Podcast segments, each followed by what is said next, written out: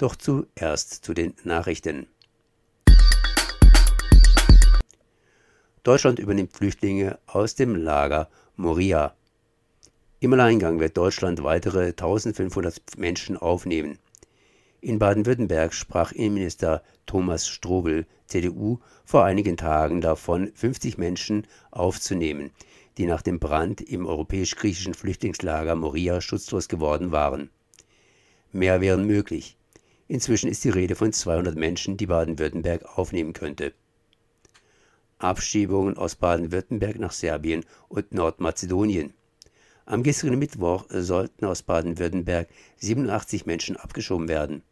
Geklappt hat die Sammelabschiebung bei 55 Menschen.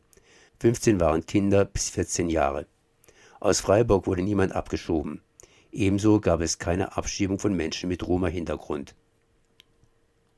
Extrem rechter Kampfsportler trainiert in Räumen der Stadt Ulm. In den Seminarräumen des Gleises 44 findet seit diesem August Boxtrainings von Stark Boxing statt.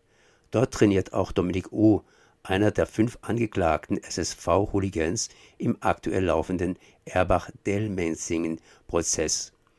Dort geht es um einen antiziganistischen Brandanschlag, der als Mordversuch verhandelt wird. Der komplette Artikel des Rechts äh, des Recherchekollektivs Rechte Umtriebe Ulm findet sich als Link im Nachrichtentext von Fokus Südwest auf der Webseite von Radio Dreieckland. Teures Bauland im Südwesten. Pro Quadratmeter müssen in Baden-Württemberg im Schnitt 227 Euro bezahlt werden, so das Statistische Bundesamt in Wiesbaden. Das sind rund 40 Euro mehr als im deutschen Bundesdurchschnitt. Vor zehn Jahren waren die Baulandpreise bedeutend günstiger. Die Wohnungsnachfrage treibt die Preisentwicklung an. In Ballungsräumen stärker als auf dem Land. Im Westen sind die Preise hoch, im Osten vergleichsweise niedrig. Baden-Württemberg mit 227 Euro im Durchschnitt pro Quadratmeter ist teuer. Jedoch kostete im Jahr 2019 der Quadratmeter im Schnitt in Hessen 232 Euro, in Bayern 301 Euro und in Hamburg und Berlin liegen die Preise jenseits der 1000 Euro Grenze. Böblinger und Sindelfinger machen dicht.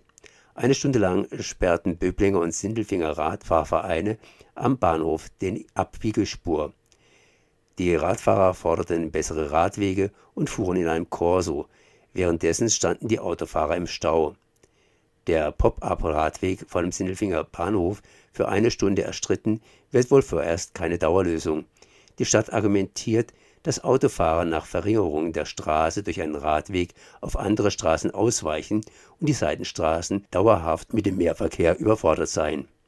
Beim Landtagswahlkampf benachteiligt. Kleinere Parteien im Südwesten haben Klage eingereicht, weil sie sich im Landtagswahlkampf benachteiligt fühlen.